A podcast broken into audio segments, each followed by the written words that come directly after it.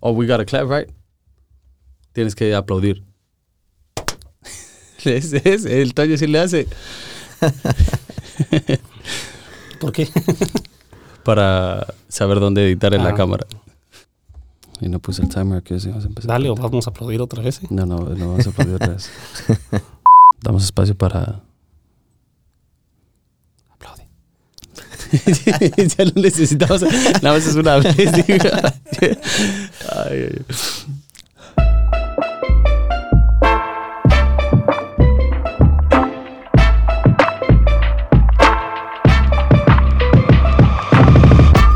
Mi nombre es Presley. Bienvenidos al podcast En el Ojo del Huracán. Acompáñanos mientras navegamos las tormentas de la vida y descubrimos la calma en el centro del huracán.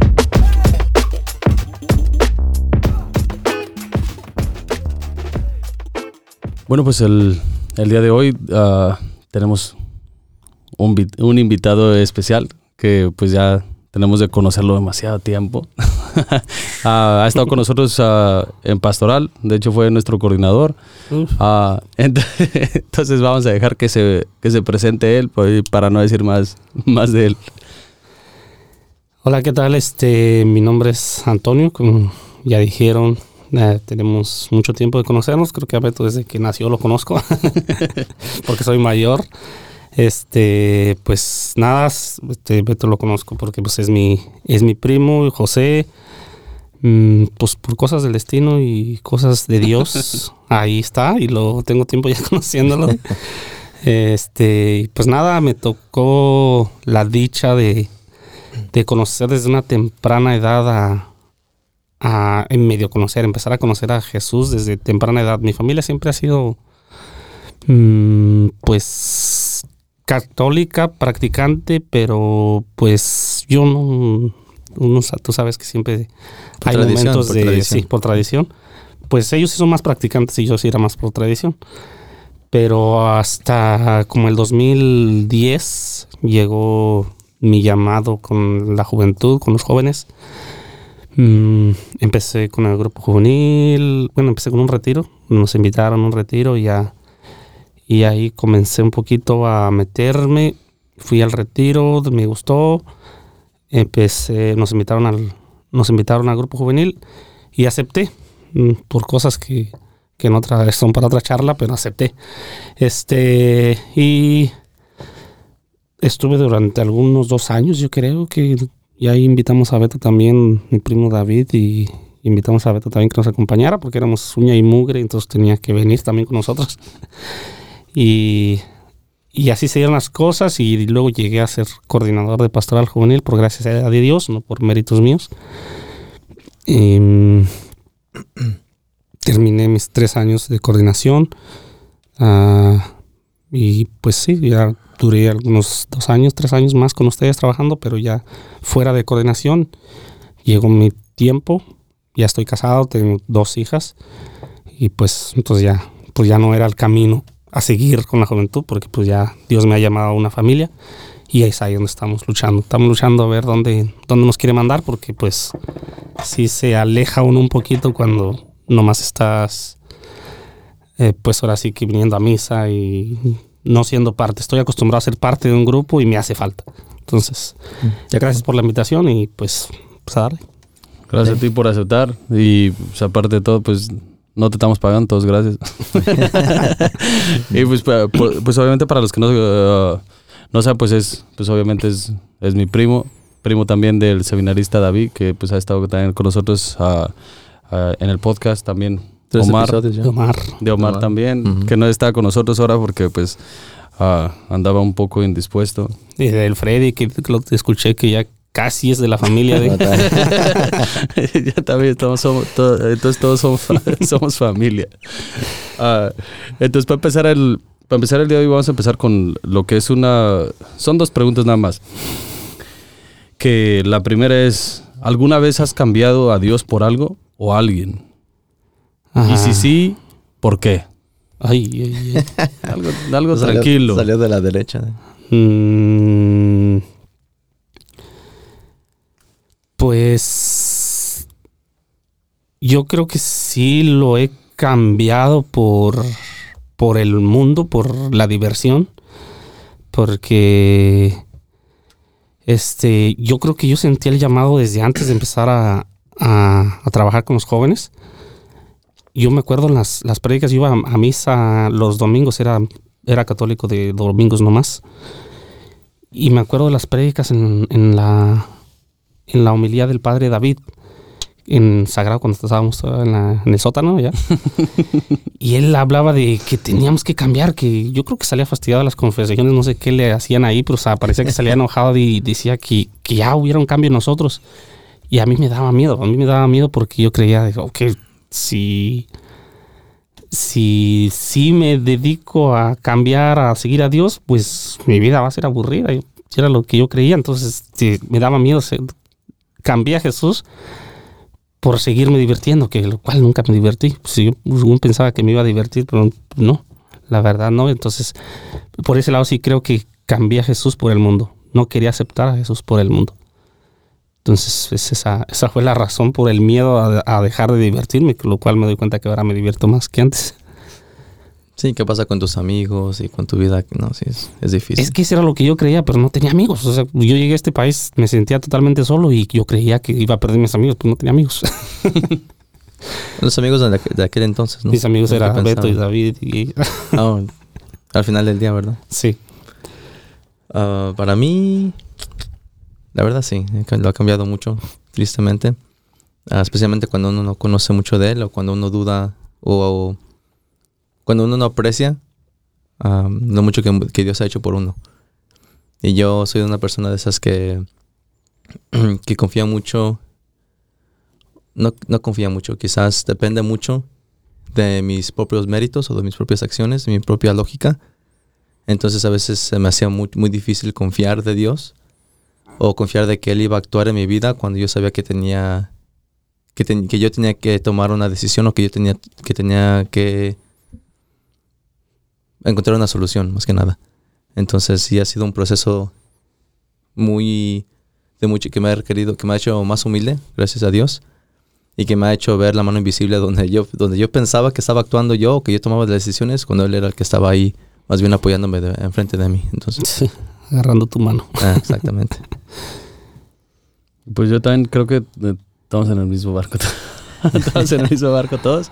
Uh, pues... Uh, yo sí, creo que sí, no, no creo, sí lo he cambiado uh, y lo he cambiado un montón de veces, creo que por lo mismo, uh, más por de, uh, no dejar mi agenda. Es, creo que para mí es por no dejar, no dejar mi agenda y poner las cosas que yo quiero para, para mi vida primero que lo que él tiene para mí. Entonces creo que para, por eso siempre lo he cambiado. La segunda pregunta es, ¿por qué creen ustedes que el mundo cambia a Dios por otras cosas. ¿Qué es eso que, los hace cambiar a Dios? Yo diría que una de, una de las cosas principales es la ignorancia. Las personas que no conocen, no conocen de Dios. Esa es una de las cosas principales, pero creo que es más por conveniencia. Porque les conviene no cambiar, les conviene seguir en los mismos pasos, les conviene irse a las fiestas, les conviene eh, correr de sus problemas atrás de, esconderse atrás del sexo o de las drogas, les conviene mm, no casarse, no, no comprometerse, les conviene, les conviene también seguir los consejos del mundo, porque todos los demás lo están siguiendo, entonces les conviene no, no crear su propio paso o su propio camino, a luchar contra las corrientes más que nada. Creo que sería, sería lo principal.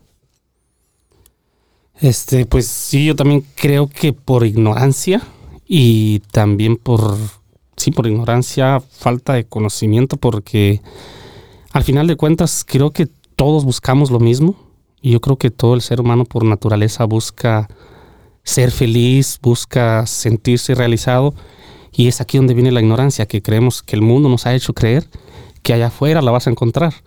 Entonces, pues aquí queda un poquito de lado Dios porque la gente que, realmente yo miro que está entregada, que estudia de, Dios, que conoce a Dios, no se alejan porque pues aquí es donde encuentras lo que las otras personas están buscando, que no se han dado la oportunidad de encontrar y creen que, que el mundo se los va a dar, pero no, el mundo cada vez te aleja más. Entre más te vas al mundo, cada vez te aleja más y cada vez es más difícil regresar para, regresar para atrás, porque yo escuchaba un, en, en una charla que me tocó dar para la iglesia que los malos hábitos no requieren ningún esfuerzo.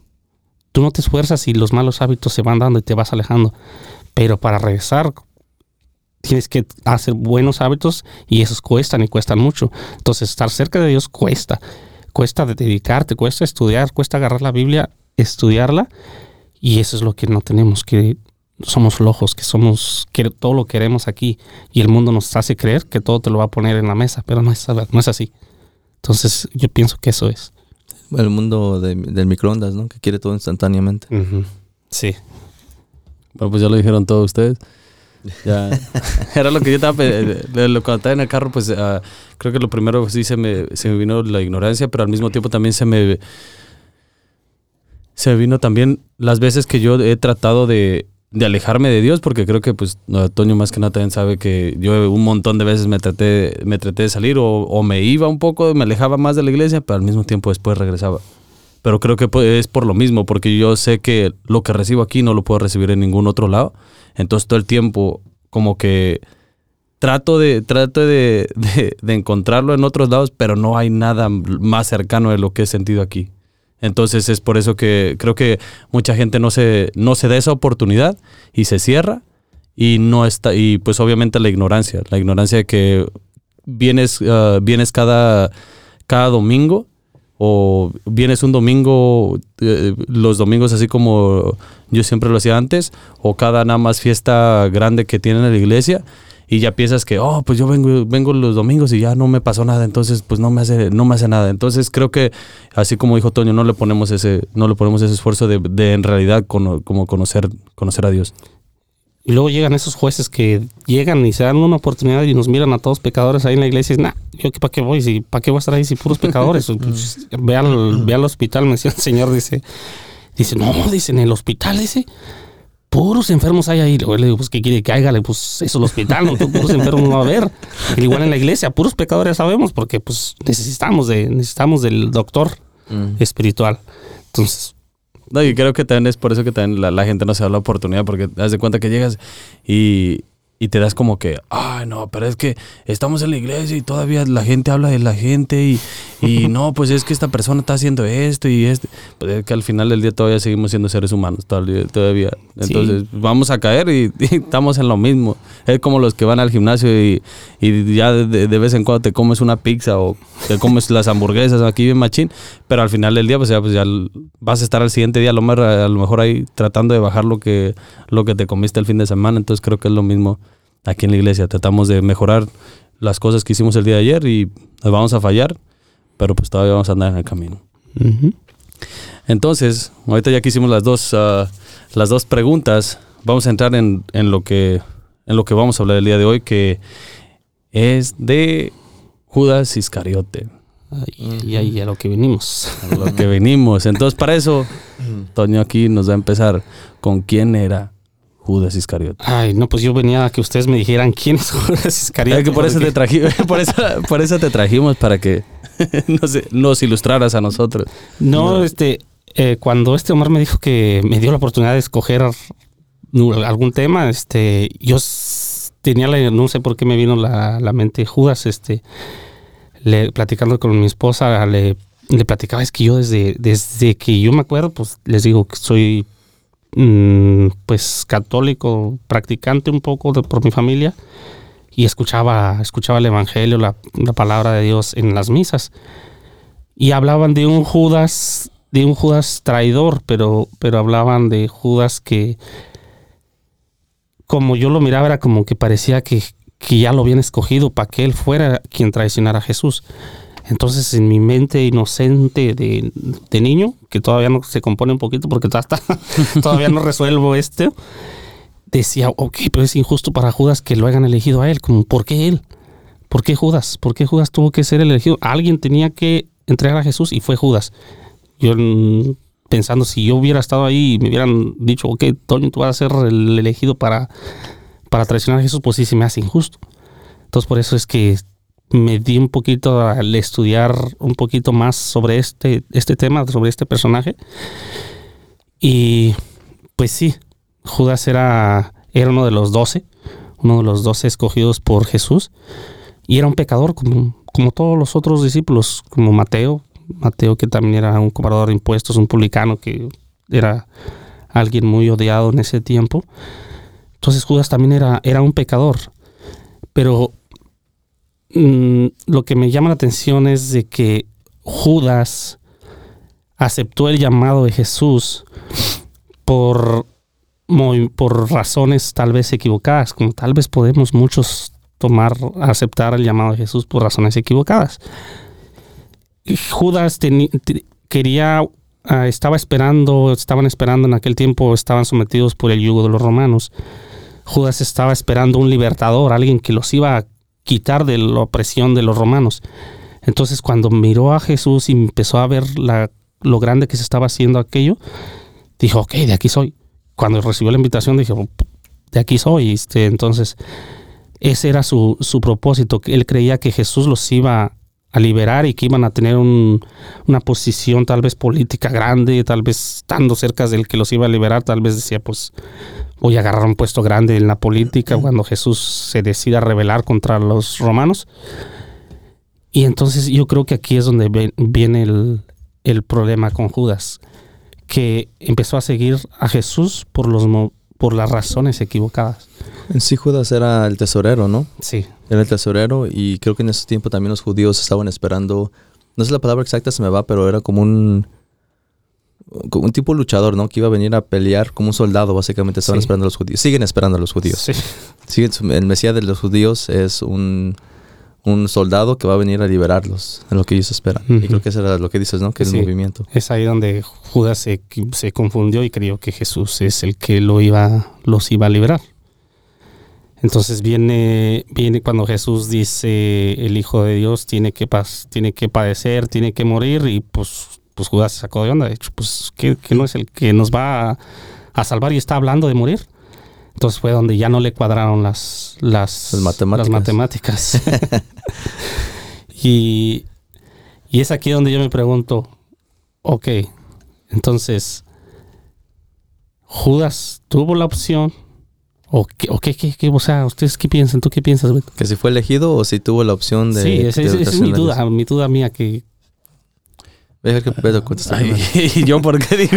yo ya tengo una respuesta por eso. No, dale, tú, tú, no te detengas por mí. Tú no, te detengas por mí, tú dale, yo quiero escuchar lo que vas a decir. Yo he pensado en esto porque también tiene que ver mucho con uh, otro tema que estamos preparando que tiene que ver con uh, tu media naranja, ¿no? Tu, tu, persona perfecta, se puede decir, ¿no? Es una persona que es destinada para ti o tú tienes la opción de mm, elegir.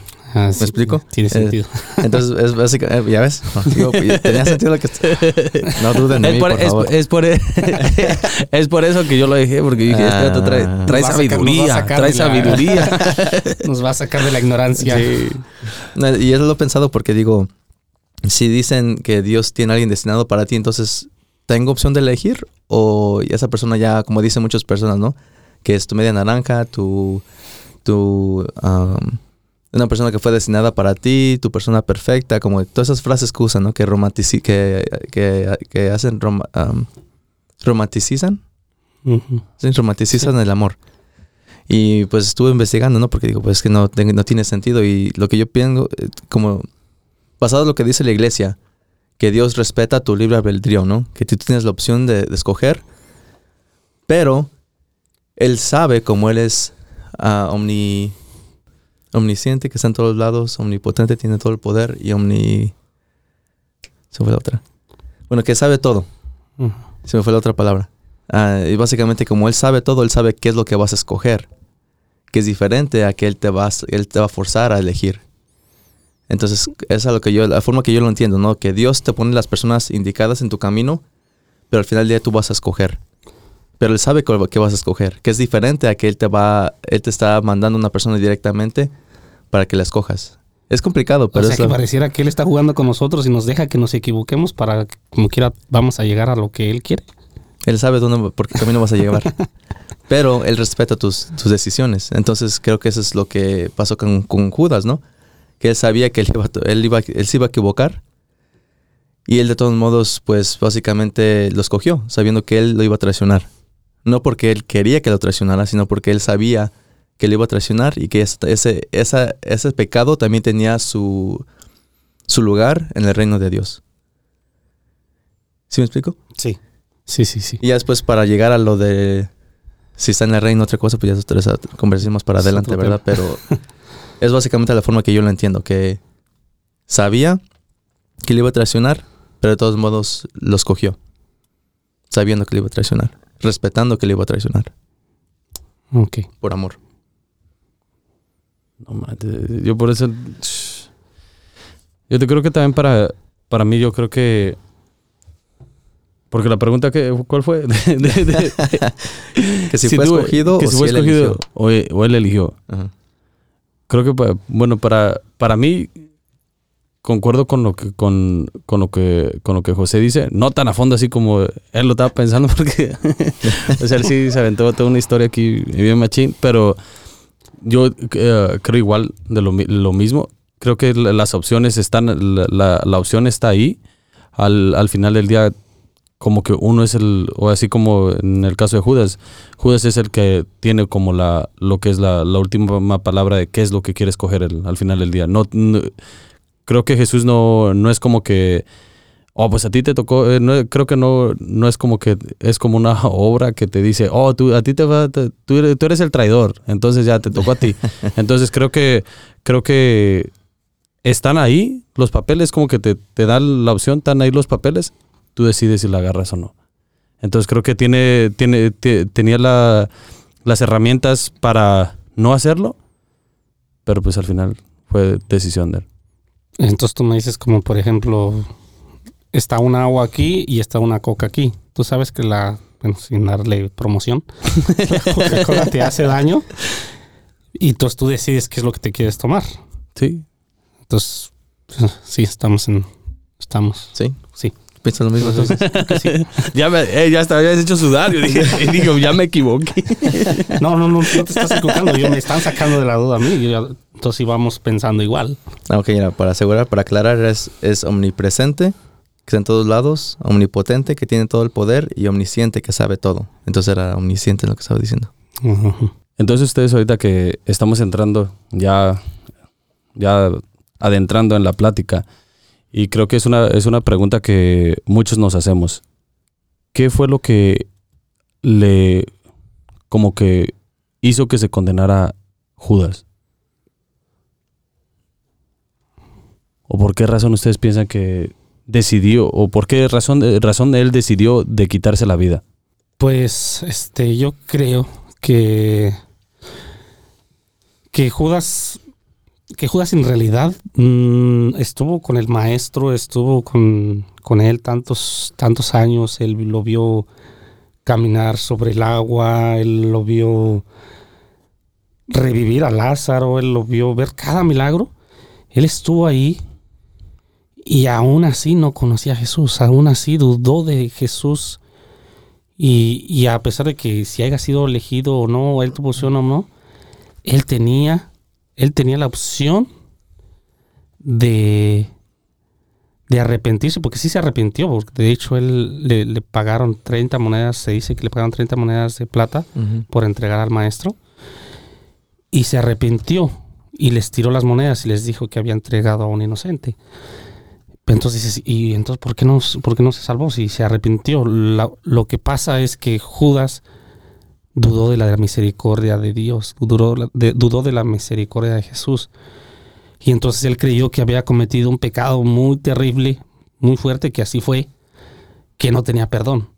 Porque si te das cuenta, Pedro lo negó tres veces en la cara de Jesús. Le decían, cuando Jesús ya también se lo había advertido. Entonces, para ese caso, entonces Jesús también eligió a Pedro para que lo negara porque antes le advierte tres veces, le advierte, me vas a negar tres veces antes de que cante el gallo. Y así fue. Pedro en su cara de Jesús lo niega tres veces. ¿Tú crees que a Pedro no le dio vergüenza cuando se apareció Jesús que ya resucitó? O sea, si tú hubieras sido Pedro, ¿qué haces? Yo, yo digo, no. Yo lo evito. sí. No, pues, Entonces, caerías en, la, en lo que hizo Judas, en, en el suicidio, en el tomar esta decisión. Me escondo, me escondo. Me escondo de la misericordia de Dios. Esa fue la diferencia, ese fue el punto de partida para Judas y para Pedro. Para Pedro que terminó que es el, la- el pilar de la iglesia. Sí, sí hay un doctor que estaba escuchando que es el doctor Taylor, ah, que es católico y explica cómo el pecado de, de Judas fue la- el pecado de la desesperación, que viene, que, que surge de- del orgullo, que él pensó que puso el orgullo de él antes que la misericordia de Dios, pensando que él al traicionar al Hijo de Dios, ese pecado no tenía perdón. Y por eso fue el que se quitó la vida, dice, pues ya no tengo, ya no tiene sentido mi vida ya nadie me va a perdonar, acabo de traicionar al, al mismo Dios que yo vi que hizo tantos milagros y por mi pecado yo lo traicioné. Y él pensaba que no, que no había perdón para ese pecado. Es que el pecado te confunde tanto como te das cuenta que Judas estaba tan confundido que entrega a Jesús como lo entregó con un beso, Mm. con un beso que significa ternura, que significa amor, que, o sea, como que significa confianza, un beso lo das a alguien que aprecias. Entonces, con algo tan sencillo lo entrega, pero ¿cuántas personas vinieron a apresarlo? Venían 50 soldados o no sé cuántos, algo así, hablan, con espadas y palos a apresar a Jesús. Entonces, Judas les dijo a los sumos sacerdotes, ok, vénganse preparados porque tiene poder, porque se les puede escapar. Entonces, Judas le dijo, vénganse listos para que no se les escape, porque ya otras veces Jesús había escapado Ah, sí. de ellos. Entonces, conocía a Jesús según él porque se podía escapar, pero, pero no lo conocía porque con algo tan sencillo lo iba a entregar como con un beso. O sea, ¿tú crees que si Judas, si Jesús no hubiera querido, si hubiera dicho, retírate de mí, no, no me beses, vienes a entregarme? Entonces, Judas no lo entendió, nunca conoció a Jesús. Pienso que este es el... Y, ahí, La y- cu- la- la y de hecho se lo dijo, se lo dijo a Judas ahí, en el momento que le dio el beso. Porque le dijo que con un beso entregaba Hijo al, Hijo del Hombre. Yo creo que ahí Judas le remordió hasta lo más profundo. Pero ahori- ahorita, eh, ahorita que estaba hablando de eso, ¿sabes? Que, que, eh, dijeron sobre, sobre ese momento. Que traición. Y, creo que la mente, la mente, de, la mente de- del ser humano creo que es muy poderosa. Al momento de que te imaginas, porque yo era lo que yo estaba pensando. Te imaginas, a ver, así como dijiste tú, haberlo visto hacer todo esto. Y al, al último darte cuenta que era Dios y traicionaste a tu creador y sabías que podía haber hecho lo que lo que quisiera contigo y tú vivir con eso es como que al final del día creo que es muy fácil como decir no como como que jodas no ves que tú pero en realidad hay veces que con menos de eso ahorita nos, nos, nos estamos hundiendo en, en nuestros problemas, pequeños problemas que tenemos. Imagínate vivir con eso. Entonces para mí como que me puse a pensar como que me puse tan solo un, un ratito en lo que en lo que en lo que es en los en ese momento que Judas sintió todo todo toda esa toda esa culpa y creo que no no descarto el por no no de- para mí no no descarto mucho el no digo que apoyo que se haya suicidado pero lo miro lo, como que me digo doy cuenta como que pues. lo entiendo Sí. como que imagínate sentir todo ese peso porque tú lo entregaste. No sé, como que te pega diferente, no sé. Es que es, es, es ahí a donde te lleva el pecado. El pecado es a donde te quiere llevar. Quiere, te lo pone atractivo, pero al final te va, te va a llevar hasta lo más oscuro. Y entonces, es que así, es que así somos los seres humanos y lo seguimos pasando en las, la iglesia. Este. Judas vio todo esto de Jesús y yo me pongo a pensar en la iglesia, como por ejemplo nosotros que fuimos de pastoral o son ustedes, ¿cuánto se esfuerza las personas, los coordinadores a veces por, por trabajar para ti, por traerte material, por traerte predicadores? Yo me pongo a pensar en los sacerdotes que están trayendo predicadores, que están trayendo actividades. Y a nosotros nos vale un comino, o sea, no, no vemos nada, solo, solo juzgamos, ok, mira, se están equivocando en esto. Por ejemplo, si un coordinador de algún grupo, no voy a decir cuál, si no me gusta, mira, se está equivocando en esto. Mira, está, y empiezas, empieza el Judas ahí a meter cizaña. Mira, aquí se está equivocando, pero no estás viendo todo lo que están haciendo, no estás viendo todo el sacrificio que ellos hacen. Entonces, Judas aquí dejó de ver todo lo que Jesús hacía por ellos. Judas dejó de ver el milagro que hizo cuando, cuando las redes les reventaban de tantos peces. Mm, no lo vio en ese momento, o sea, no le importó.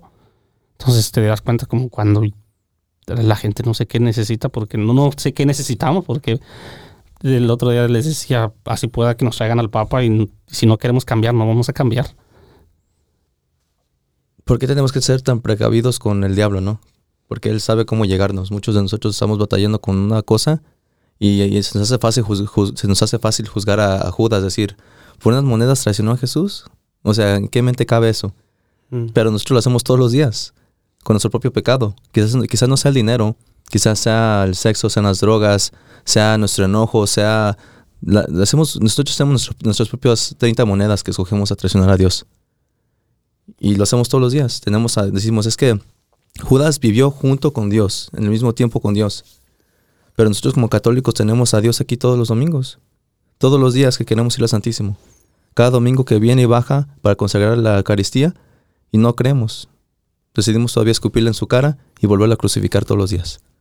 Entonces no estamos mejores que Judas en cualquier momento. Exacto, ese es a donde yo quería ir, como que nos identificáramos con ese Judas, porque es bien fácil juzgarlo, como decir, si yo hubiera estado en ese tiempo, me agarro a Judas y me lo, he hecho antes de que haga esto. Pero ¿cuántas veces seguimos haciendo lo mismo?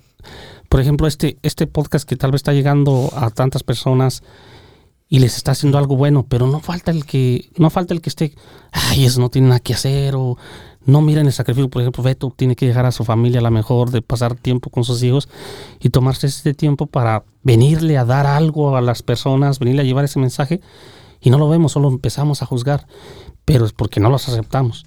No aceptamos, o sea, estamos tan mal y queremos ser los jueces del mundo entero que no, no, no apreciamos, no apreciamos lo que quieren hacer por nosotros. Y creo que eh, de eso, de eso también ahorita, ahorita que ah, hablabas de, la, de las monedas, era, era creo que nos lo, nos lo dice también en Mateo en 6.24, nos dice, nadie puede servir a, a dos patrones, uh, necesariamente odiará a uno y amará al otro, o bien cuidará al primero y despreciará al otro ustedes no pueden servir al mismo tiempo a Dios y al dinero. Entonces creo que ahí ah, hablaba en, ese, en ese aspecto igual de en lo que, en lo que fue, en lo que fue Judas. Pero también al mismo, al mismo tiempo creo que así como ahorita lo dijo José, o sea, en este, en este tiempo es lo, es lo mismo. No puedes estar como que aquí en la iglesia y creo que muchas veces también es el, especialmente uno como, como, como hispano, creo que nos, nos dejamos nublar también por lo que es el, dinero también, porque es por eso que dices, no, pues un retiro, no, es que tengo que trabajar. Ah, hay un evento, no, es que tengo que trabajar. Y todo, eh, todo el tiempo creo que lo, ponemos de, excusa y también creo que es importante recalcar lo que, lo de, lo de Judas sobre ah, la diferencia sobre el, el remordimiento y el arrepentimiento. Porque creo que eh, lo dice en, Mateo 27, uh, 27.3. Cuando Judas eh, el, traidor supo que Jesús había sido condenado, se llenó de remordimientos y devolvió las 30, las 30 monedas de plata a los, jefes del, a los jefes de los sacerdotes y a los jefes ah, judíos. Y Ah, me puse a buscar la, definición entre remordimiento y arrepentimiento. El remordimiento es el reproche interior con, lo, ah, con el que la conciencia nos mortifica por haber cometido una acción que no debíamos, que no debimos cometer. El arrepentimiento es la conciencia del mal cometido unida al propósito de repararlo. Y pues ahí exactamente en, en ese, en ese evangelio nos, es la palabra que utiliza, el remordimiento. Entonces, en ese con este contexto, ¿ustedes creen que Judas está en el infierno o que está en el purgatorio? ¿Está en el cielo? No, lo quiero averiguar.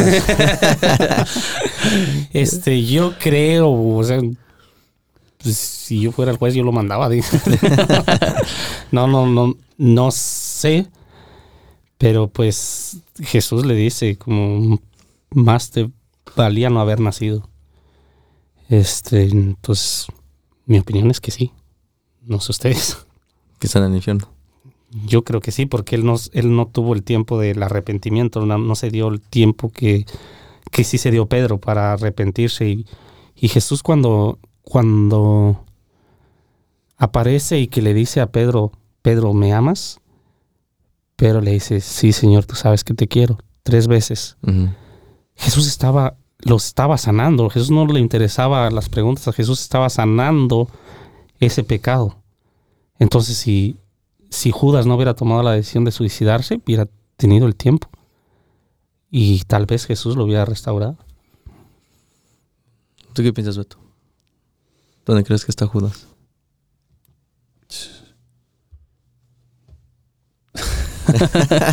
creo que. Ah, no sé, yo, también creo que. Guiado por lo que dice ahí, porque dice que se arrepintió, que, ah, que sintió remordimiento, no arrepentimiento. Entonces, para mí es como que ahí es algo como que remordimiento. O sea, yo puedo sentir remordimiento porque, sentí, porque robé un banco, pero al mismo tiempo no me arrepiento de haberlo hecho y no quiero hacer nada para cambiar eso. Entonces es ahí es donde, y creo que de ahí nos, eh, nos podemos basar en la, en la cita bíblica donde habla de, los dos ladrones que fueron crucificados con Dios. que, que, uno se, se, arrepintió. Y él mismo le dijo ahí. O sea, y, creo que ese es, ese es de lo que estamos hablando, de la misericordia de Dios. Entonces, no sé, no sabemos los últimos pensamientos de, Judas, porque pues es, difícil, pero basado a, lo, a los hechos, yo digo que, es, digo que sí. Sí, lo que, lo que dice la iglesia es que nosotros no podemos, ni la iglesia tiene un, una decisión en esto, y es porque nosotros no, no, estamos en la posición de Dios para juzgar. Obviamente creo que muchas personas toman, creo que es el Evangelio de, de Mateo, capítulo 3, donde habla de que no tienes que juzgar.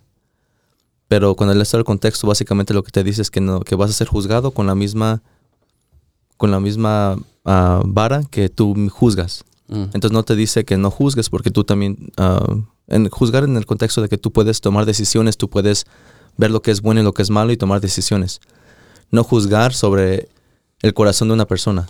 Tú no puedes decir, esa persona merece ir al infierno esa persona merece ir al cielo porque tú quién eres para hacer tomar esas decisiones, ¿no? Entonces la iglesia no tiene una decisión, una, una decisión final sobre qué es lo que le pasó con Judas. Obviamente la Biblia implica y nos, nos, nos da ideas de dónde terminó Judas, pero nosotros también creemos en el gran misterio de la misericordia de Dios, ¿no? Que Él va a hacer lo posible, va a hacer todo el ciento por uno, el mil por uno, para que estemos a su lado. Entonces, de alguna forma, a lo que yo entiendo es que Dios va a hacer lo posible para salvar, o que hizo lo posible, no sé cómo funciona el tiempo, ¿verdad? Está haciendo lo posible para salvar la alma de Judas. Que lo haya hecho o que no, eso ya depende de Judas, ¿verdad? Entonces no sabemos si al final del día antes de que muriera, cuando estaba colgándose, en su corazón se haya arrepentido. Creo que la Biblia dice que no lo hizo, ¿verdad?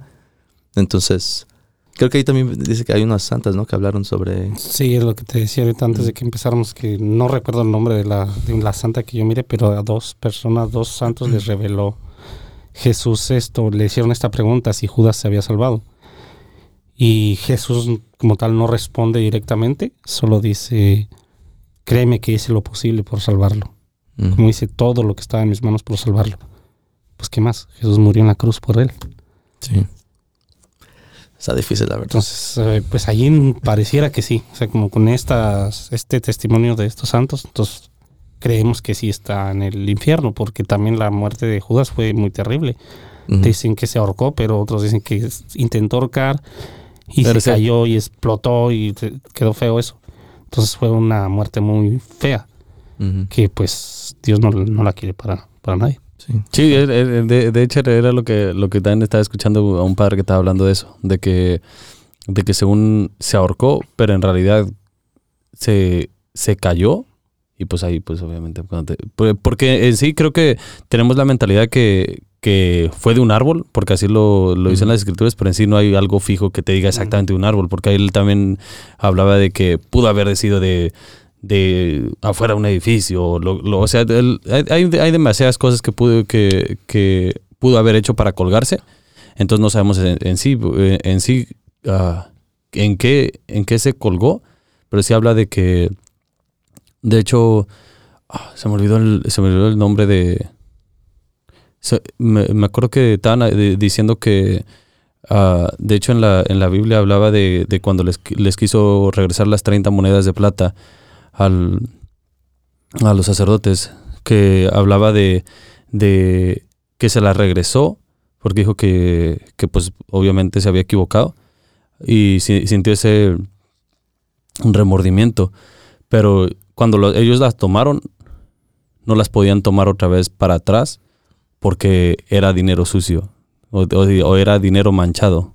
O, eh, eh, que, tenía, que traía ya sangre de alguien, porque de hecho era ofrenda de, de lo que era la, era la iglesia cuando se las dieron, pero ya para tomarlo para atrás no lo quisieron tomar. Y creo que habla, hablan de, de un que con esas, esas monedas hablaba de que no se no sabían en sí si Judas, Judas había- lo había hecho o los, ah, los sumos sacerdotes habían comprado el, un terreno que él quería Y se convirtió en un, en un, creo que panteón y le llamaron la algo de, de, de como que algo de la sangre, El campo de sangre. campo de sangre, algo, de- algo, algo así. Sí, dice que porque ahí fue donde se murió Judas. Ahí fue donde se ahorcó.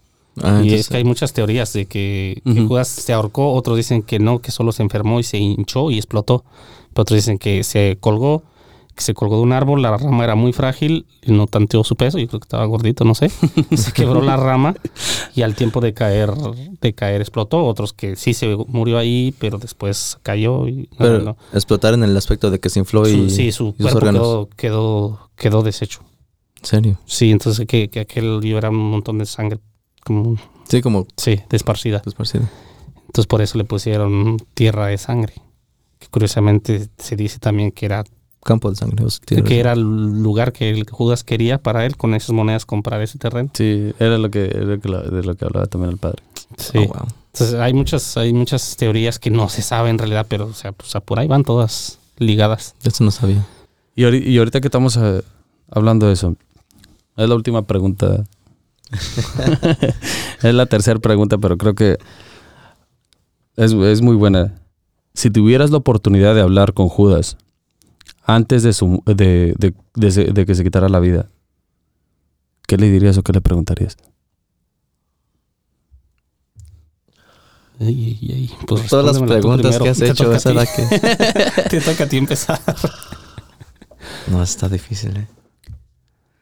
Yo, le- yo eh, era lo que, pues yo, yo fui el que les voy a dar chance de que, de que le piensen, porque yo, yo, pues yo ya tenía un poquito pensándole, porque pues yo le, yo le escribí la pregunta. Yo para mí era de, sí me hizo, senti- sí me, sí me hizo sentir gacho, porque, porque creo que me puse en ese papel y, y creo que no lo, no lo puedo juzgar porque yo lo, yo lo he hecho un montón de veces de cambiar a Jesús. Y nada más le pre- lo único que me que me, me gustaría saber es es como no el por qué, pero a pesar de así como ahorita te- lo decía Toño, después de ver todo esto que es, es algo surreal, o sea, ver que que camina en agua, ver que hace todos estos milagros y a pesar de todo eso como que no ¿qué lo llevó ahí? Para mí yo quiero, yo quiero saber qué es lo que estaba pensando en ese momento, si no se dio, si no se dio cuenta de como su meta está en otro lado y no estuvo pensando en todo lo que pasó y al último como que ya cuando se dio cuenta ya como que empezó a conectar todo, dijo, oh, pues, en realidad era o ya lo sabía y su preocupación era otra cosa. Entonces para mí es como qué era lo que estaba pensando en, en tu mente en ese momento. Algo bien curioso con eso que es, me recuerda que yo miré también algo buscando información para esto. Este hablaba un, creo que ese fue un sacerdote, no estoy seguro, pero de que Judas en realidad lo, lo entrega, pero como él ya lo había visto escaparse muchas veces, él le interesaba el dinero. Entonces, él creyó, cre- es lo que dice, no, no es algo confirmado, Mm. que él creyó que se les iba a escapar. Él no creyó que, que realmente lo iban a crucificar. Entonces cuando se dio cuenta que Jesús ya había padecido fue cuando le entra el remordimiento. Entonces, yo lo que le preguntaría a Judas si en otro momento de mi vida, no estando evangelizado, si directamente le llego y lo juzgo, le digo, ¿por qué lo hiciste? Pero ahora ya con tantas cosas que tenemos que nos asemejamos a Judas y nos identificamos con él y me doy cuenta que pues, no soy un juez yo para juzgarlo, le preguntaría, ¿lo volverías a hacer? Si tuvieras la oportunidad otra vez, Judas, ¿lo volverías a hacer? Una pregunta. Sí, ahorita mi forma de pensar que lo tengo ahorita también es ya evangelizado, conociendo más, un poquito más de Dios. Y yo conociéndome, trataría de sentarme con él tratar de convencerlo de que no cometa un error, de que no se quitara la vida, algo así. Le hablaría y le preguntaría que si, a pesar de todo el tiempo que ha pasado con Dios, todo lo que ha visto, y ahora estando arrepentido, perdón, uh, con remordimiento, ¿verdad? No, obviamente no yo sé su corazón, ¿verdad? Pero digo, yo diciéndole a él, si estás arrepentido, ¿amas a Dios? Yo le preguntaría si en ese momento ahora se siente como que ahora sí ama a Dios a ver cuál es la relación que él tiene con él, cómo lo ve, a ver si, a ver si de alguna forma trata de buscar el perdón de Dios.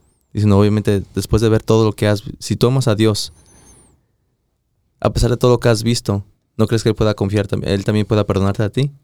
Y tratar de convencerlo que vaya a pedirle perdón a Dios. Es que, es que ese era el problema, por eso fue que, que el diablo entró en él, porque Judas nunca vio a Jesús como como el Salvador. Judas, este, de hecho, cuando él, Judas lo entrega, le dice maestro. Y pues es una palabra para alguien que, pues para un rabino, para alguien que lo enseña. Entonces, Judas solo miraba a Jesús como algún, un maestro. Y si te fijas, los otros, los otros discípulos le dicen Señor, una palabra muy diferente a maestro. Y cuando Judas lo va y lo entrega, le dice maestro y le da el beso. Entonces eso habla de que Judas en realidad nunca creyó que Jesús era el Mesías, el Hijo de Dios. Ese es el problema. Por eso fue que Satanás pudo entrar en él. Porque él, fue el que nunca, el que nunca creyó que, Jesús realmente era el Hijo de Dios. Pero de alguna forma tuvo que pensarlo, ¿no? Porque, porque pensó que su pecado era tan grande donde no podía recibir perdón. Pues, pues sí, pero es como, como de condenar a cualquier persona para Judas tal vez. Como que fueron un inocente, solamente. Él, de hecho, él dice, es condenar, condenaron a alguien inocente, no quiero testimonios porque es sangre de un inocente. Pero en ningún momento, Judas, Judas en, las, en las cintas que hay en la Biblia, ningún momento le dice Señor. Le dice rabino, le dice maestro, pero en ningún momento le dice Señor. Entonces, ese es el problema con Judas, de que no lo aceptó como Dios. Sí. No, yo digo, por conocer, conociéndome como soy y pues obviamente no sabiendo su corazón, pues es lo que hablaría con él, ¿no? Tratando de convencerlo que le pidiera perdón a Dios, pero... Es que tú eres alguien que quiere arreglar todo, la vida de todos. Esa es otra conversación para otro día. pero... Y ahorita que estamos hablando ya, ya de... Hablamos de, de la misericordia de Dios y hablamos del el dudar de Él. Entonces, para todas las personas que nos están escuchando, ¿cómo haces para no dudar de Dios? ¿O qué herramientas ustedes, eh, ustedes utilizan o qué hacen para, para, pues obviamente creo que, creo que hay, hay eh, por, lo por lo menos en mí, creo que a pesar de, estar todo el tiempo en la iglesia, hay veces que todavía te llega como que cierta duda en, en ciertas cosas, en ciertos aspectos, pero al mismo tiempo, ¿qué herramientas utilizas o qué es lo que haces para para no, no estar dudando, no estar dudando de, ya sea de la misericordia o hay veces que a lo mejor ah, pecas y te quedas como que ching, o sea, y, entonces, ¿qué es lo que ustedes hacen? Ya sea que ah, herramientas que utilizan, lo, que quieran. Consejo. Pues mira, yo, yo estoy en, un proceso, como les decía al principio, que terminé mi, mi llamado con los jóvenes, mi trabajo con, con ustedes los jóvenes y ya he entrado, entré en, un, entré en un momento de conformismo de, esto, ok, ahora va a ser mi familia, me dedico a mi familia, voy a misa, cumplo con la iglesia, voy a misa los domingos y hasta ahí, pero pero ahí Satanás se vale de, cada momento, cada, cada centímetro que le dejes a Satanás, él va a entrar por ahí. Entonces, tenía mucho tiempo libre. Estas herramientas, el teléfono, es muy fácil para que Satanás entre por ahí, porque abres tu teléfono y ya te metió tal vez en un video que no está bien que lo mires, ya te lo metió en algo. Y entonces llegué a un momento donde me, me estaba enfriando tanto y, pues obviamente cuando estás frío entra la duda. Y yo ya, está, yo ya estaba dudando y de hecho apenas estoy queriendo regresar. Eh, y, y sí le dije, le dije a Dios como, por, o sea, ¿por qué si yo ya he servido tanto? ¿Por qué me pasa esto? ¿Por qué llego a esto? Pero, pero pues es la, es la, es la frialdad. Entonces, para que te mantengas bien y no quiere decir que no van a llegar momentos difíciles, momentos duros, es la oración. Ahorita estoy tratando de implementar mi oración cuando me levanto, ir manejando, eh, ir haciendo una oración como no nomás de nombre del Padre, un Padre nuestro y que me vaya bien y gracias Señor, sino tener una plática y, y recordar cada, cada que se pueda a Jesús y tratar de decir aunque sea gracias o qué tal Jesús. Entonces es lo que estoy tratando de implementar en mi vida y eso me ayuda y, y entonces cuando yo abro, hablo, abro mi teléfono y miro algo que no debo ver, me acuerdo porque estoy cercano a Jesús y me acuerdo de Jesús, ok, esto no está bien, no, lo quito. O dejo mi teléfono y mejor hablo con Él. Entonces, eso es lo que me está ayudando personalmente. tienes que tener una relación cercana si yo te quiero conocer a ti, yo tengo que hablarte seguido, porque si nos dejamos de ver por un mes y luego nos volvemos a juntar, pues obviamente no voy a saber qué hiciste todo este mes. Entonces ya dejé de, conocerte un poco y me alejé de ti. Entonces, la cercanía con Jesús, que no dejes cada momento que tengas en tus manos y que se te sea posible, habla con Él, no, lo, no eches a perder el tiempo, porque tiempo que estás sin hacer nada es tiempo perdido. Entonces sería mi consejo. Mm, no es fácil y, no es fácil para mí porque soy una, bueno, Satanás sabe por dónde llegarme y me llega bien fácil por la flojera. Entonces muchos podemos padecer por ese lado. Entonces es muy difícil, pero no, no es imposible. No, sí, pero la oración no es, es demasiado significante para que, para que no lo usemos como herramienta porque sí, sí nos ayuda mucho, la verdad. Y a mí yo personalmente lo que utilizo mucho como una herramienta, que es una herramienta se puede decir más práctica, es aprender a estar en silencio más que nada. Que también utilizo para hacer muchas cosas, ¿no? Para hablar con, con, Dios, con una oración, o para estar presente en el Santísimo, etcétera. Pero aprender a estar en silencio me ayuda mucho porque me, ayuda a, Soy una persona que me gusta estar muy activa, ¿no? Y que si no tengo nada que hacer, busco, busco algo que hacer, ¿no? Y a veces eso es un problema porque simplemente te enfocas en lo que sigue, lo que sigue, lo que sigue y no vives el presente, ¿no? No te das el tiempo de sentarte, de platicar con Dios, de reflexionar en lo que estás haciendo, en lo que estás batallando. Y por eso tengo que ser muy intencional con mis momentos silenciosos, porque también es el lenguaje que Dios usa para hablar conmigo, ¿no? Me ayuda a calmarme, a reflexionar, a, a procesar mis cosas. Si estoy batallando con algo, me ayuda a cómo trabajarlo. Pero es también una herramienta que digo, que tienes que, tienes que usar intencionalmente porque también si estás batallando con tu conciencia, ahí te empieza a atacar el demonio también. Entonces por eso tienes que, tienes que trabajar intencionalmente con platicar con Dios, pero en ese silencio te ayuda a procesar todos tus pensamientos y a permitir que Dios entre para luchar contra esos pensamientos negativos.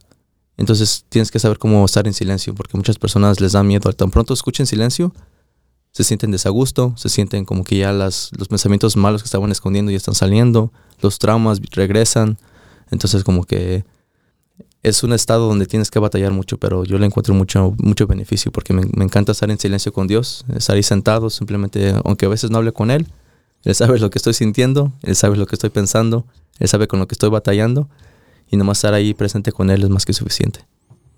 Y también a veces pueden ser personas como a veces hay personas que no te dejan, como si tú ya sabes que una persona está negativa y que te está trayendo, como les decía, Satanás se vale de cada cosa, también se vale de las personas. Entonces, usa personas para traerte un mensajito. yo me doy cuenta, por ejemplo, si en mi trabajo hay alguien negativo, viene y me dice alguien algo de, de otra persona, pero me lo suelta así bien facilito, si yo le sigo, eso se empieza a hacer más grande. Y entonces tienes que identificar ese tipo de personas que no te están trayendo nada positivo y hacerte a un lado, tratar de lo menos posible, si se puede, no nada, pero entonces Y es que son bien inteligentes. Y si tú los cortas, se quedan callados y ya no te andan molestando. Pero si les empiezas a dar, ya saben con quién venir a descargar y te empiezan a contagiar. Entonces también puede ser personas, familiares, no sé. No, y es, y es muy fácil caer en ese ciclo de neg- negatividad. Sí. Es fácil de que una persona venga y te diga cosas negativas y tú ni te diste cuenta y, ah, tienes razón, eso también está mal. y tú también empiezas a hablar con ellos de las cosas negativas. Y eso lo veo mucho en el trabajo, donde eh, yo no soy una persona, yo trato de ser una persona de las que no anda renegando ni nada, siempre me enfoco en lo positivo, trato de hacer eso. Pero si hay personas donde a veces me siento con ellos o después de una junta salimos a platicar y, mira, y te notas, nota- notaste que el manager dijo esto, aquello, aquello, y dije, no, no me di cuenta. Y ya se nos hace fácil hablar de todas las cosas que, están, que no están funcionando, no solamente en el trabajo, pero también como líderes, ¿no? Que no están fallando. Y yo me pongo a pensar, no, es que yo también soy un líder, y yo entiendo que no es fácil. Ellos están tratando de hacer lo posible para que las cosas mejoren o para que todos estemos a gusto y no está funcionando. Entonces veo sus paternos y digo, no, esta persona pues mejor de lejitos, ¿no? Porque pues solamente negatividad me traen y me, me hacen sentirme desagusto en el trabajo ahora. O ya veo a otras personas de una mala, una- con una luz diferente. Sí. No aporta, no te sirve.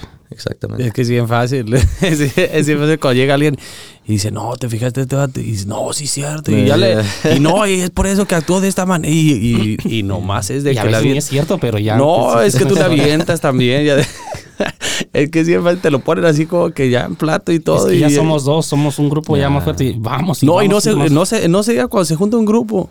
Oh, Lo- sí. y- Dios. ¿Te imaginas un grupo en oraciones fuerte y también para destruir? No, igual de la bueno. misma manera, nomás en caliente, ya en caliente nomás, imagínate 10 mentes pensando en algo negativo de una persona, no. Pues no, te destruyen.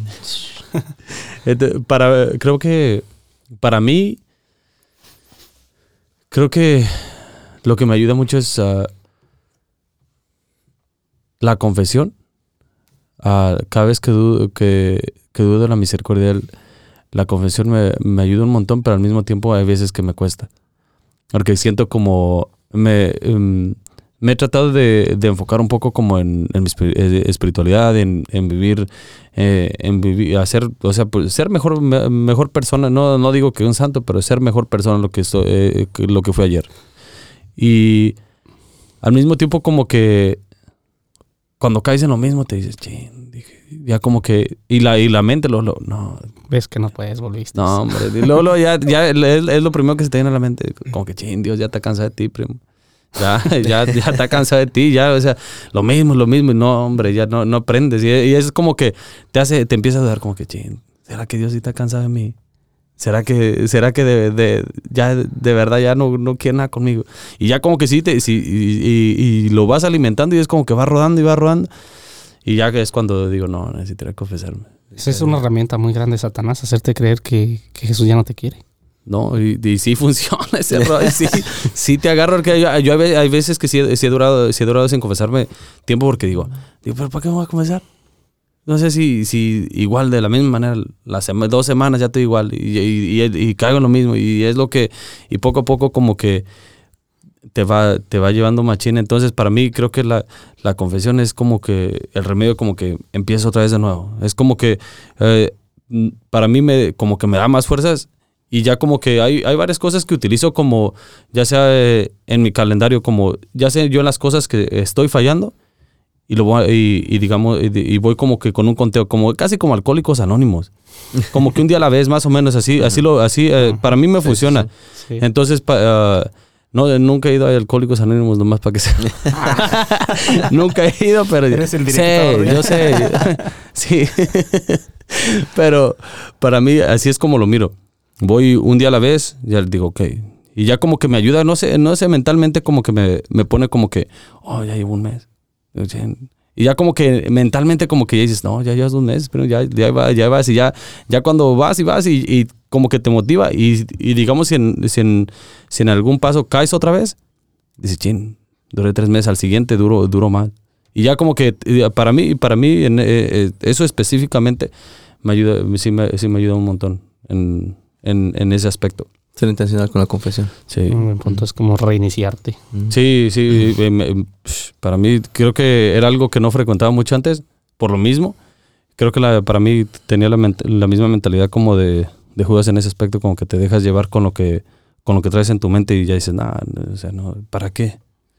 Y, y, y duraba mucho tiempo sin confesarme y ahorita ya procuro como de mínimo cada 15 días, cada 15 días estar machín. Que eso es lo, que eso es lo que de servidor te, te requieren. Te recomiendan. Te recomiendan, no te requieren, te recomiendan estar eh, confesándote cada 15 días. Sí, es que también uno si lo hace, si lo hace con intención y con sinceridad, uno sale como si te quitas la mochila bien pesada de unos 45 libras ahí bien, nomás la dejas ahí a un lado y sale uno bien relajado, bien a gusto, listo para Pero, volar. eh, ¿sabes? Ahor- ahor- ahorita que estabas hablando de eso, de, de la confesión, ahorita que, que estuve fijándome del el remordimiento y el arrepentimiento, me hizo pensar de la confesión.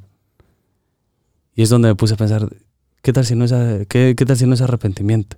¿Qué tal si es Remordimiento. Y, Mm. y- y me pu- y- y ya también me puse ahí y dije, no, está difícil. Sí. Pero bueno, Toño, ah, pues ah, antes que nada, pues muchas gracias por estar con nosotros. Gracias por. ah, sabemos que ta- también tienes familia, entonces gracias por venir y darte tu tiempo a, a, pues obviamente, a ilustrarnos con tu sabiduría. Sí, bien que me ilustraran. ¿eh? Entonces, eh, eh, mu- eh, muchas gracias, de verdad. Ya, es- ya sabemos que, pues, nos ayuda, no- no- nos ayudes en, en, ese, en este aspecto y, pues, ah, se te agradece demasiado. No, pues gracias a ustedes por darme la oportunidad de abrirme este espacio. Me da gusto que estén trabajando en algo así, en algo tan, tan nuevo que, que puede llegar a tantas personas. Y este, pues antes que nada, dejarles un mensaje a las perso- a la, a la gente que va a escuchar este podcast, que no pierdan la fe, que por muy Judas, por muy pecador que seas, este, Jesús tiene misericordia y, y ya murió por ti. Y si hasta Judas tuvo la oportunidad de salvarse, con ti más nosotros, con ti más nosotros que sí nos equivocamos, pero no, pero pues hay, hay solución. Entonces hay esperanza y a Jesús le gustan los pecadores para transformarlos. Entonces ánimo y muchas gracias, pues, buen trabajo están haciendo, muy, muy valientes de su parte también. Y no se desanimen, va a haber críticas, va a haber de todo. Me doy cuenta que los, los grandes trabajos siempre hay algo, algo que los quiere destruir no se desanimen, este, ojalá que no sea la última vez que me invitan, ojalá que me, algún día me vuelvan a invitar. Este, Para la siguiente semana. ya, vamos a poner en el conmigo, entonces, este, échenle ganas y ahí estamos trabajando. Lloren mucho por nosotros, por mi familia y, y igual yo oraré por ustedes. Cuenta con ello. Muchas gracias. Gracias. Y pues así como lo creo que no necesito añadir nada, creo que Toño ya dio, ya dio la- lo que lo que es la invitación pues para cada uno de nosotros, entonces eh, enfoca- enfocarnos en, en que en la misericordia de Dios ah, y pues también enfocarnos también en no criticar a los demás. Sabemos que igual todos creo que en ese al después de esta plática creo que muchos nos podemos identificar con Judas. Y pues como siempre, además de vernos en la batalla, nos vemos en la victoria.